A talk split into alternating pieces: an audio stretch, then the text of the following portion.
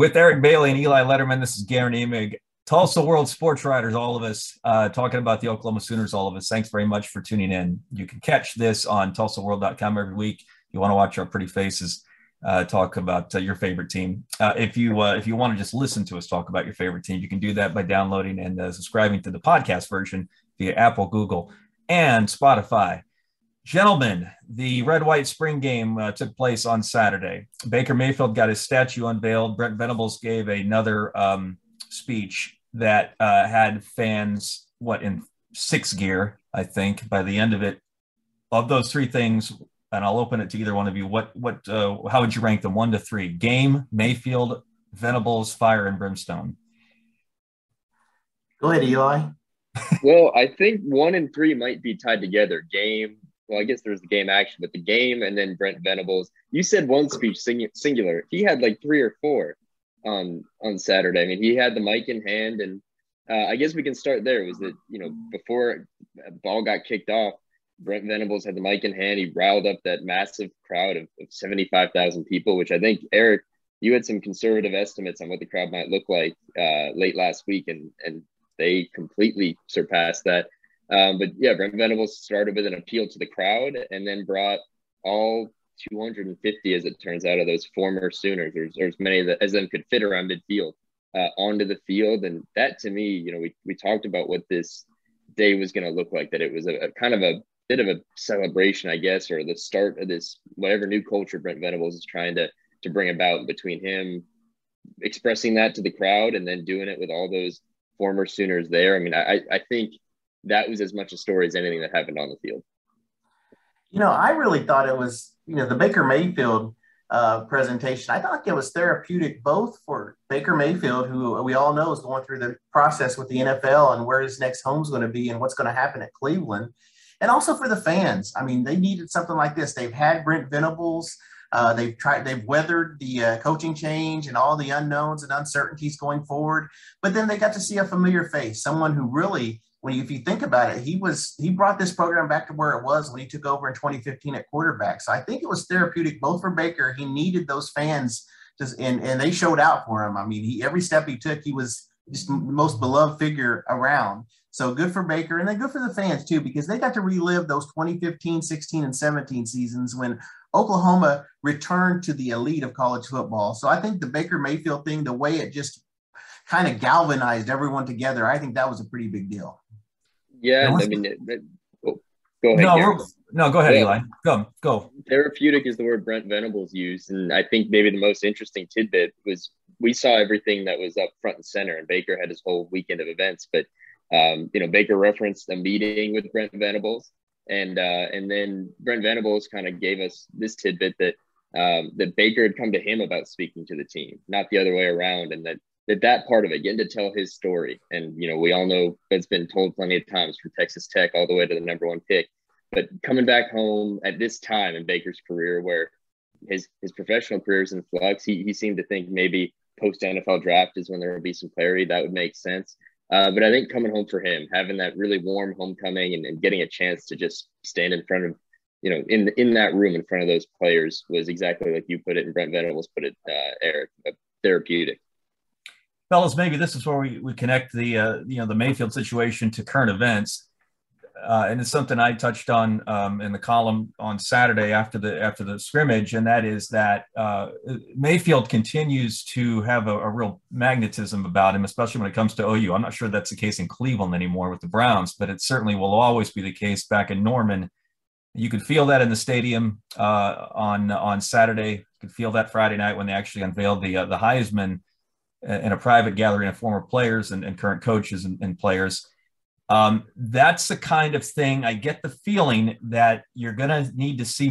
Uh, you're going to need to see some of, at least to a degree, from Dillon Gabriel, because I, I do think that uh, if if the, pro- the program's in a better place in terms of wins and losses, than it was before Mayfield got a hold of it in 2015. Remember, OU was eight and five and got blasted by Clemson in the Russell Athletic Bowl in 2014. They just needed to feel better about themselves football wise.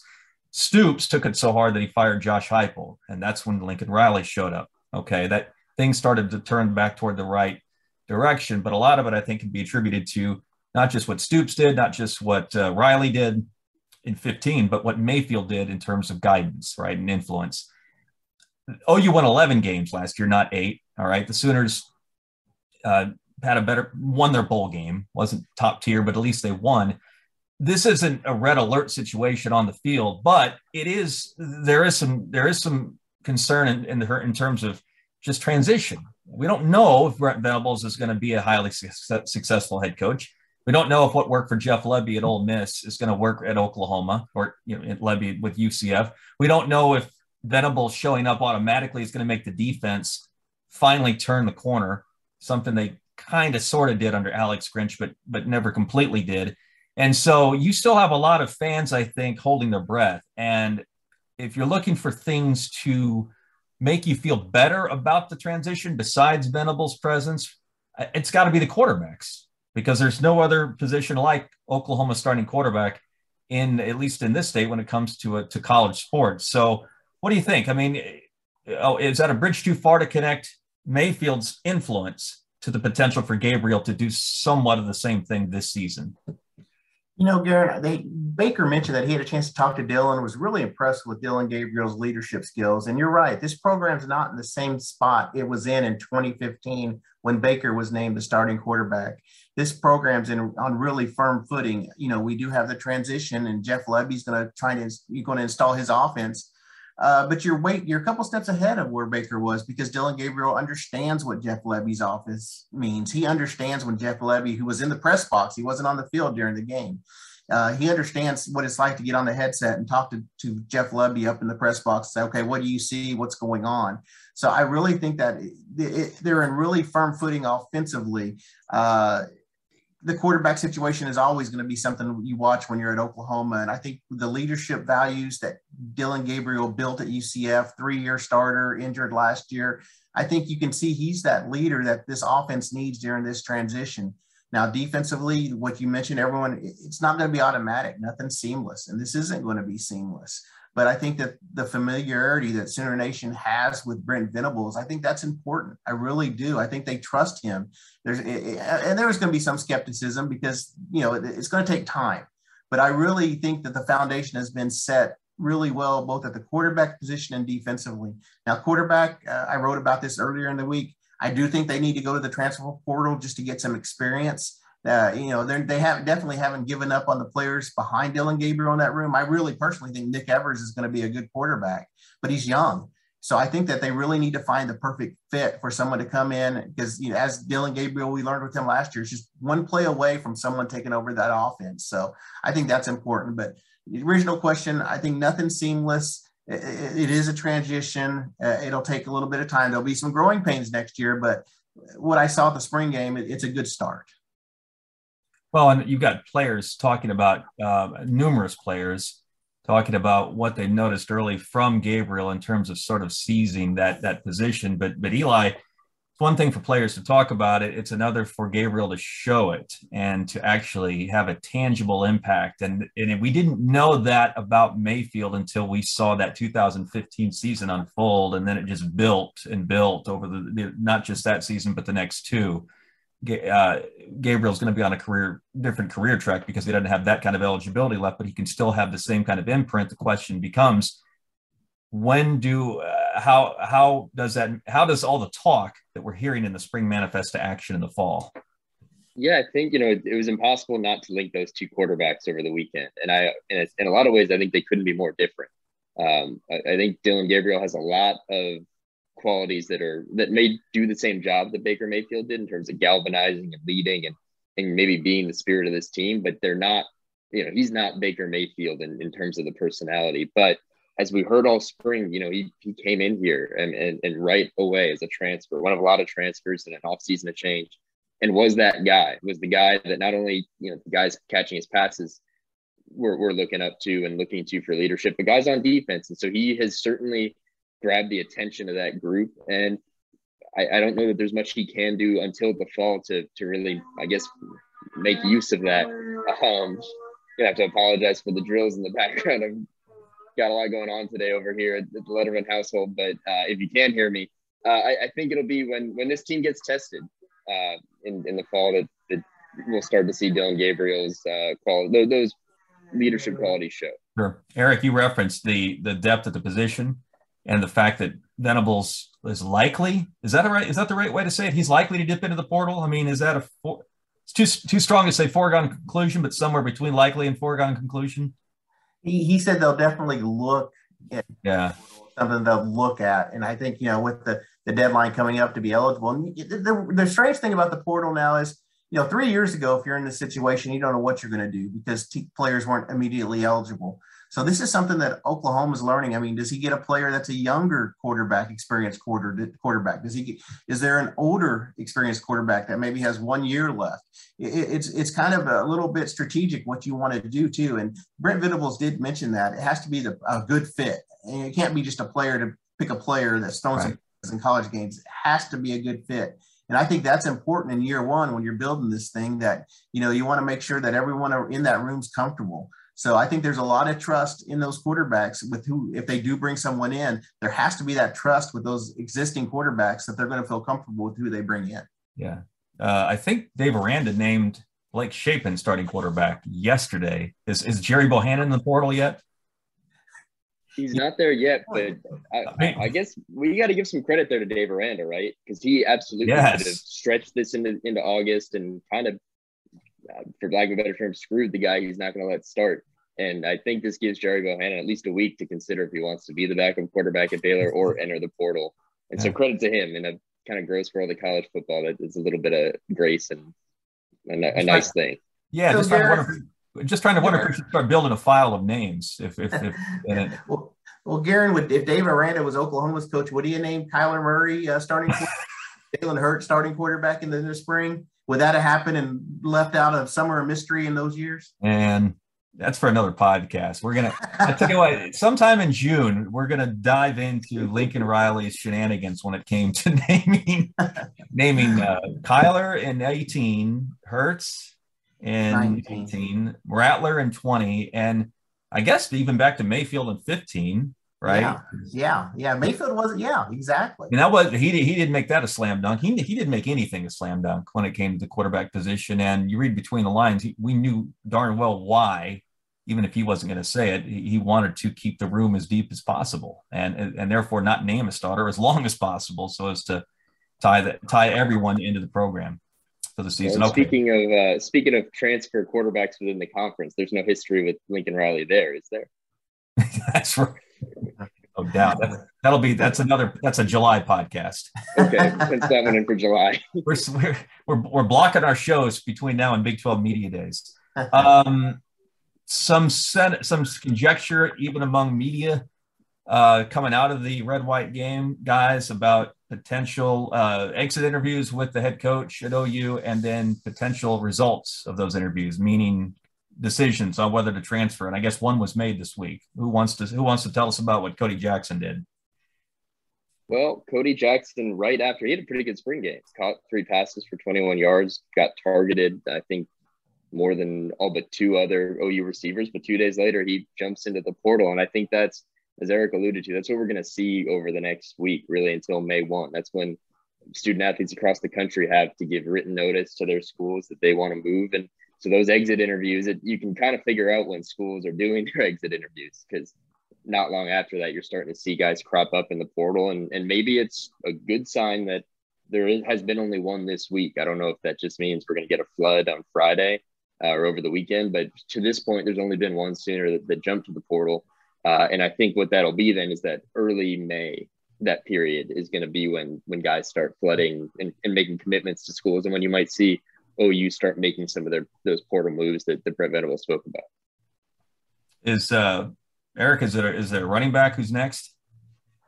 You know, it's kind of curious to see what's going to happen at that position. I was really disappointed. We didn't see Marcus Major at running back, and uh, you know he was injured this year or this spring, and he's one player we just want to see what he can do. And you know, Jovantae Barnes, I was really impressed with him at at, at uh, you know in the spring game. And then of course you have Eric Gray, who's the veteran of that group. You know, when you look back at Lincoln's uh, offense, there was always four or five running backs in that room, and you always wondered, is that too many?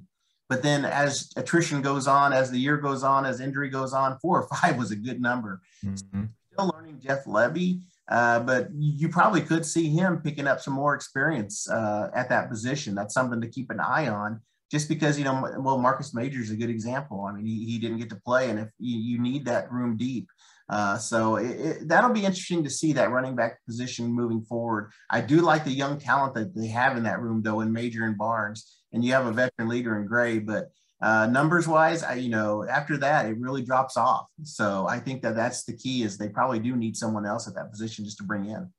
Well, we I think close. to tack onto that point is that uh, we've heard a lot about what this Lebby offense wants to do on the ground and how a lot of that the offense maybe starts there.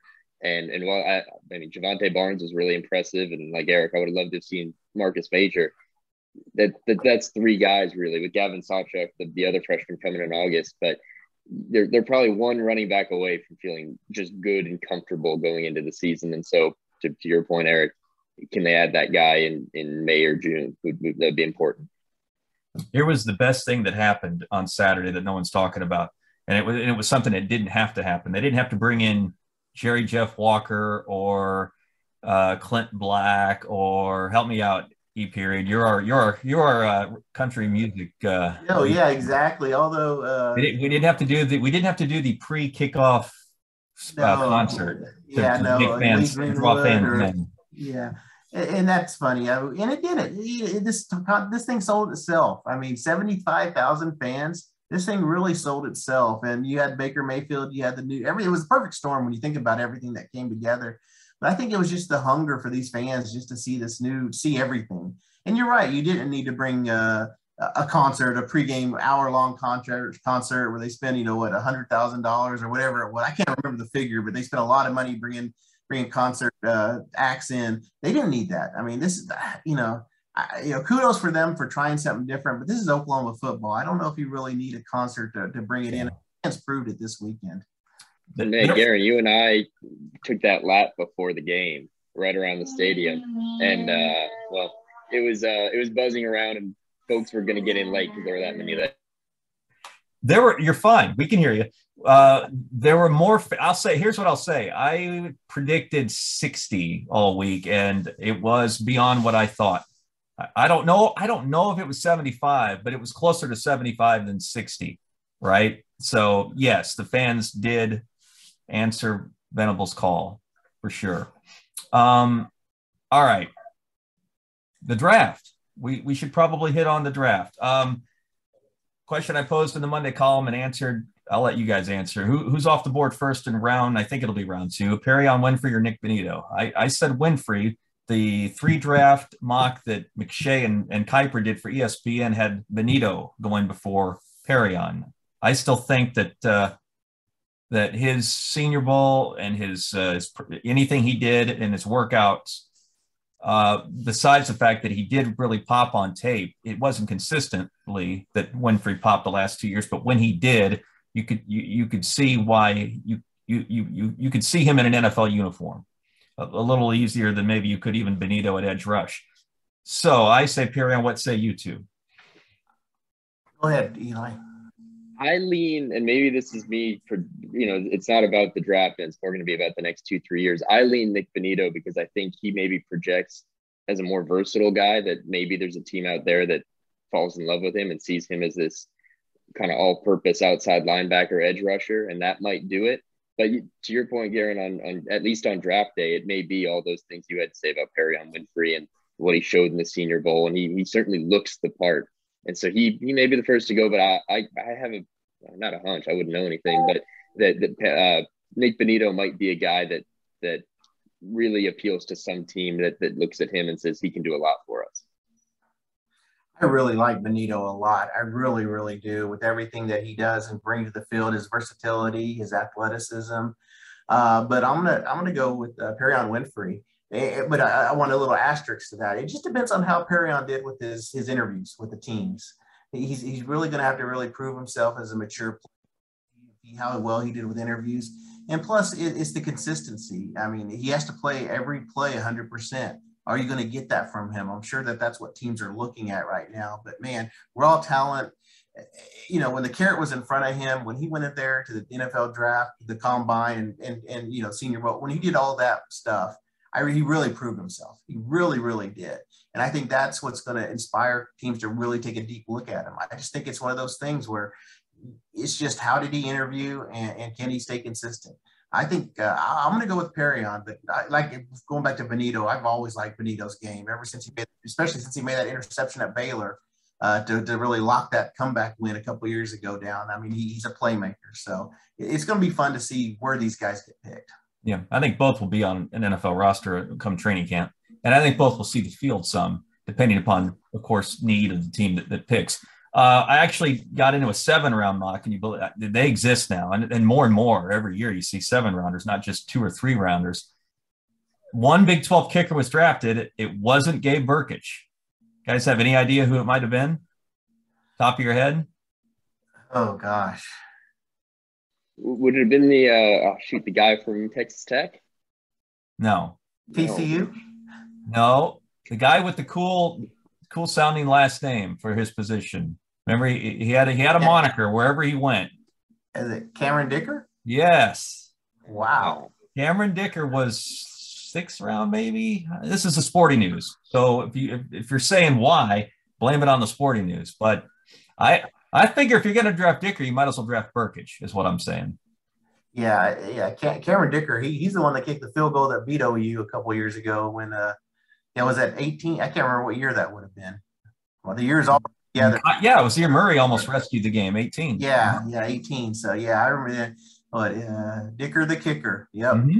Yeah, but no, Gabe Brkic, you know, it, it's amazing. He didn't start his his first season at OU. He was the backup kicker, and then he just exploded when there was a midseason change because uh, the the former because uh, Sutherland, Calum Sutherland, Yes. Yeah, yeah. So he he was dismissed from the team, and then Brkic took over and just took took the reins and ran with it.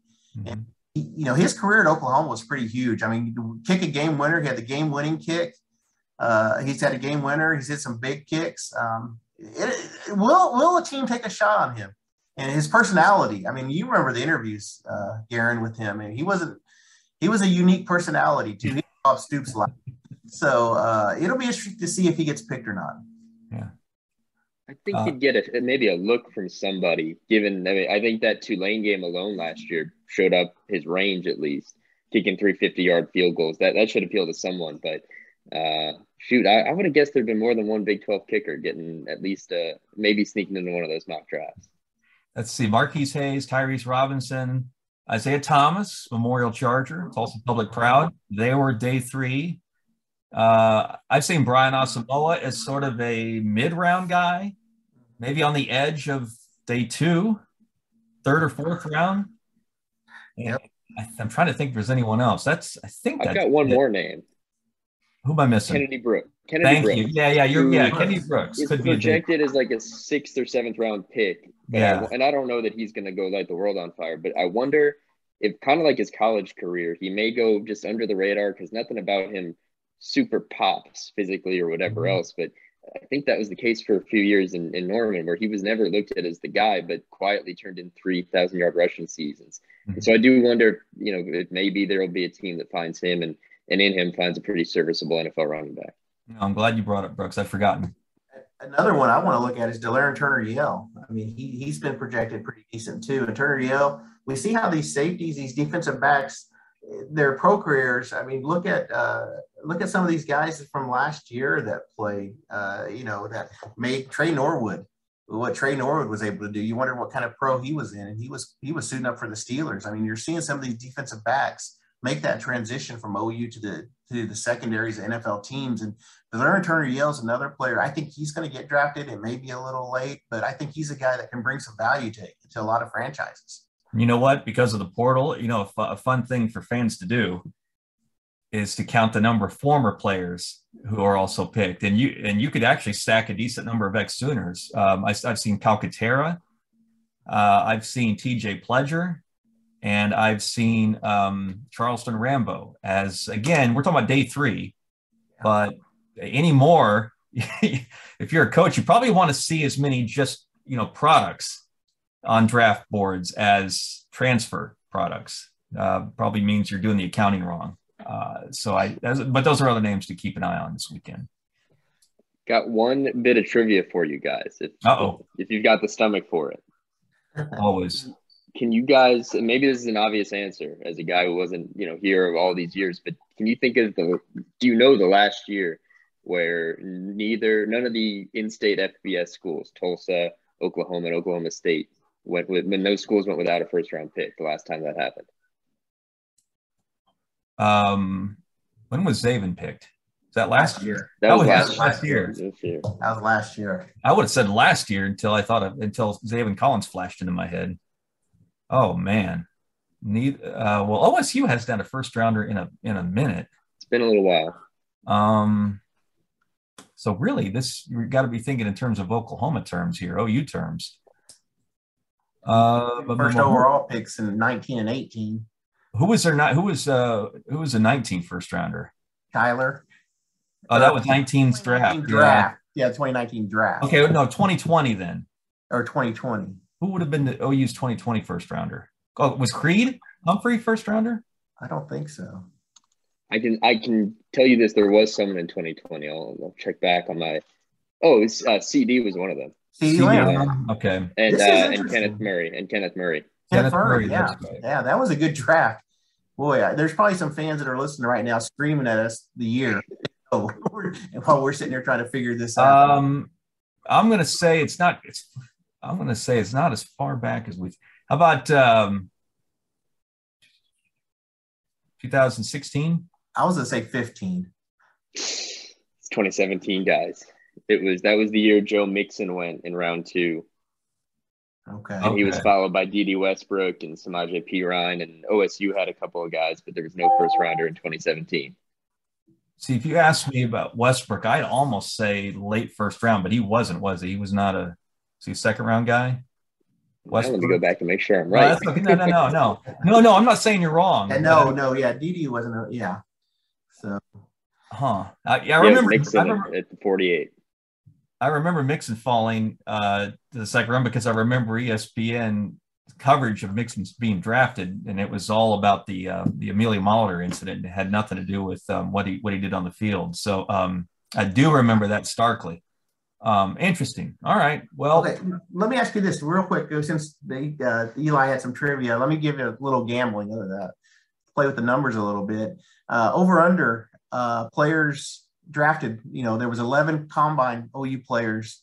What's your over under on draft picks? If I gave you a, let's give you, um, let's go six and a half. Would you go under or I'd over? go, I'd go slightly over to seven. Okay. I'd probably lean there too. Six and a half is the perfect number, Eric, because that's the number I was thinking of as a good over under. I Yeah. think I, I hit the over two because that I think that hinges on Gabe Brkic potentially. well, you know, two names we haven't mentioned was Jeremiah Hall and Mike Woods. Those are two others. That, you know, never know. Mhm. I mean, they they could sneak up on the board too. So let's go six and a half. I I think we're all going to go over. I, you know, if I had to pick, I'd say seven, just as a fair number. I'll, I'll go over. I wouldn't be surprised if it's just six too. So we'll we'll we'll look at this next week, see how we did. Yep. Let's do that.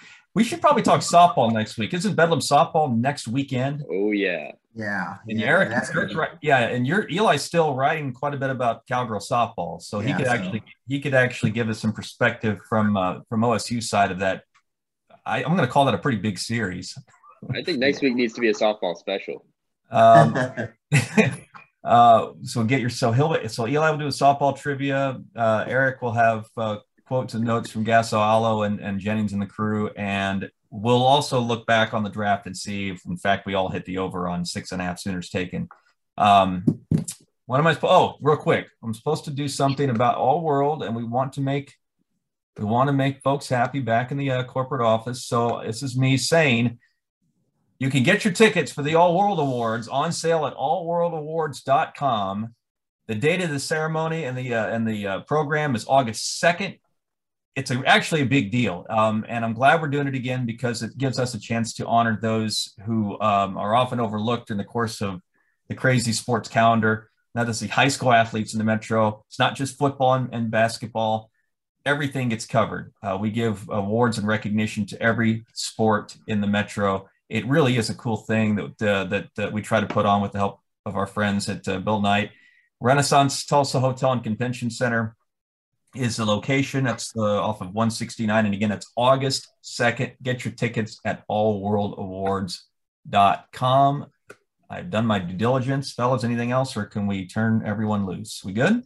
Do we know who's hosting the All World Awards? Well, the speaker is going to be um, Rod Thompson, former University of Tulsa player, and Bryce is, I think he's better known as Bryce Thompson's dad these days. so Rod's going to, he's, he's excellent. He'll do, he'll do a, uh, a good job uh, keeping it real, as the kids say, to the kids, because uh, that's what this is all about. So, yeah. Uh, Rod is going to be the um, the keynote speaker in the footsteps of Mike Boynton, who did a, uh, a swell job last year for us. All right, that's it for this week. I'll be back with Eli and Eric next week on TulsaWorld.com and on the pod, courtesy of Apple, Google, and Spotify. Have a good week, folks.